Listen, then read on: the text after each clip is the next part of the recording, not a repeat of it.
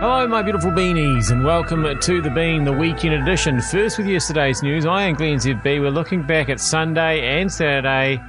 Oh, let's just do the whole weekend. Um, and the, this, I am Glenn ZB, by the way. And this morning, uh, we've got the, the, call to support local business. Uh, uh, what does this really mean in real terms? Uh, the Warriors. It seems like the only sports story is the Warriors because it's the only sport that's happening anytime soon. So Stephen Kearney's having to do a lot of interviews. Uh, Wendyl Nissen. I don't know if you remember her being on the station uh, regularly. Uh, she's been less regular because she's gone bush. Uh, so we'll hear all about that. And Sarah Jane Adams is an over 60s influencer, apparently. And we'll talk to her as well. But before any of that, the budget's coming up. What do the Nats want to see in it? When that data dump came out, I saw a tweet from you that said politics as usual. Um, is this something you guys would have done as well? No, uh, th- this government's made a bit of an art form of the late Friday afternoon uh, dump of material. And uh, we, have heard from the last couple of months, oh, you know, we, we, the politics as normal has stopped, and we're all in this together, and and uh, um, uh, there's a team of five million, um, but what we're seeing here is a return to the uh, the style that we saw before COVID nineteen, which was to dump stuff out on a Friday afternoon and hope uh, people would be too tired at the end of the week to really dig into what material was. Well, let's get on to that uh, that embarrassing um, leak of that memo. So I'll read it out for people who haven't heard it now. There was a memo leak from the Prime Minister's office, an email that said there's no real need to defend in refer- reference to the data dump because the public have confidence in what has been achieved and what the government is doing. Instead, we can dismiss. Um, is it? Um, are they that popular that they can just get away with this?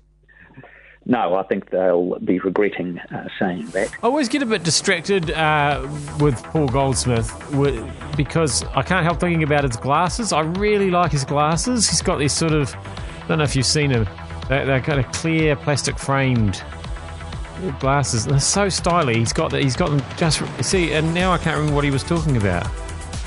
So let's move on to Jack Tame. Uh, he wants uh, people to shop local to support local businesses. Exercise is a big part of my routine at the best of times, and I enjoy going to the gym and having a good sweat sesh. but there is something really refreshing and I don't know, fortifying, maybe, about being outside and feeling the sun or the wind on your face.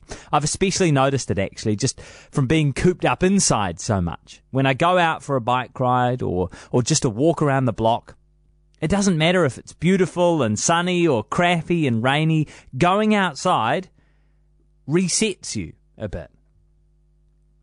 The pandemic has been really good at, at narrowing my focus in life to things that matter to me. I've spent so much time catching up with mates and talking to my family members on Skype and Zoom.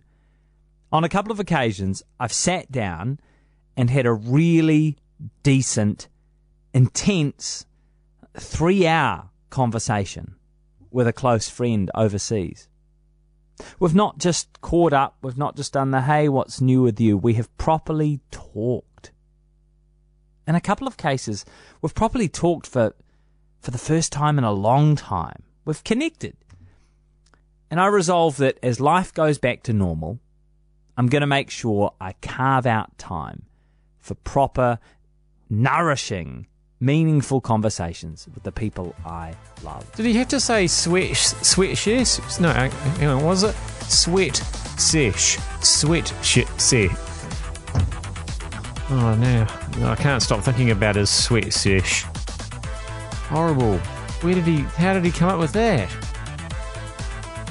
Uh, the Warriors have got a few sweat sessions going on at the moment, trying to get into form for the forthcoming resumption of the NRL.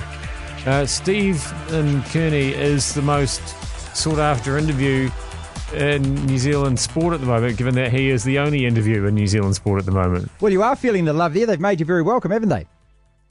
Yeah, it's been wonderful. Uh, uh to be honest, we um, uh, they've you know certainly gone out of their way. Um, to make us feel welcome. We've um, been very fortunate to, to sort of land in a um, facility where you know everything's you know we're in lockdown, so you know we can't you know leave the gates. Um, but um, you know, as it you know as it is, we you know we've got a field 50 metres across the car park, which is you know probably better than you know NRL quality. To be honest, it's a you know really good um, uh, surface. We've got a gym set up downstairs in one of the big function rooms, which uh, operates really well. Um, um, we've got um, all the boys. We have to have a room to ourselves, you know, for the for the first two weeks we're here. So um, yeah, it's it's just you know really really uh, conducive to you know that sort of camp style and, Mm-hmm. a great way to sort of start off you know start off uh, uh, this new season. Well, it can be advantageous, can't it? I suppose at, at some stage everyone gets sick of everyone else. But how is morale right now? It's it's wonderful, man. To be to be fair, I, I- think um, you know the boys. I I know it was you know really tough, and in um, the the lads leaving you know Sunday you know Sunday a week ago um, at the airport there, and, and seeing you know players and staff members you know leaving family members behind, and Oh, it's and- heartbreaking, mate. I mean, you know what it's like too, Stephen. You leave the kids behind. They are going to say, Daddy, where are you going, aren't they? Yeah, and you hear those stories, you think, why wasn't I a professional league player? Uh, with a really valid excuse to leave my kids in another country for five months straight. But I guess I should have trained harder and been good at rugby league than I would have been, I suppose. Never even played it. Used to play with a touch. Not well. Uh, Win Wilson, uh, I don't know if she's much of a sports fan or sports player. Actually, I'm, I'm pretty sure I do know. I'm pretty sure she isn't. Uh, but she is uh, a renowned greenie, and uh, she's written a book about doing that all year long. When you left the corporate world 19 years ago and you went all green goddessy, didn't your kids, weren't they the ones that said that was when she went mad? Yeah, pretty much referred to in my family as yeah when Mum went mad, and my friends thought it too. I mean, mm. it's not just the kids; all my friends thought I was going pretty crazy as well. There you go. I, I didn't know. I, I thought you were actually doing something that might actually prolong your life because you had so much stress as a magazine editor. You know, it wasn't healthy. No, it's not healthy, and I think had I not had that very stressful time in my life, although as much as I enjoyed it and loved it and thrived on it, um, I don't know if I would have got here. I think it takes something quite magnificent to create change, and uh, yeah, so I'm very grateful that that happened to me. Really. Um, you've got your husband with you. Is Paul up there?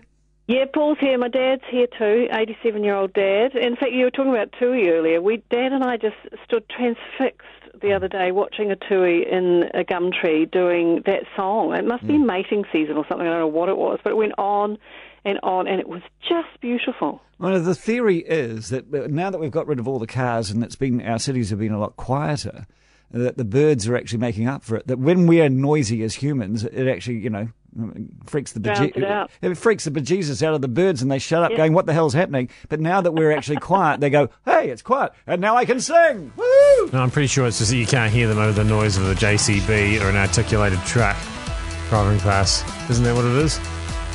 Uh, we're just going to finish up here uh, with Sarah Jane Adams. She is a an influencer.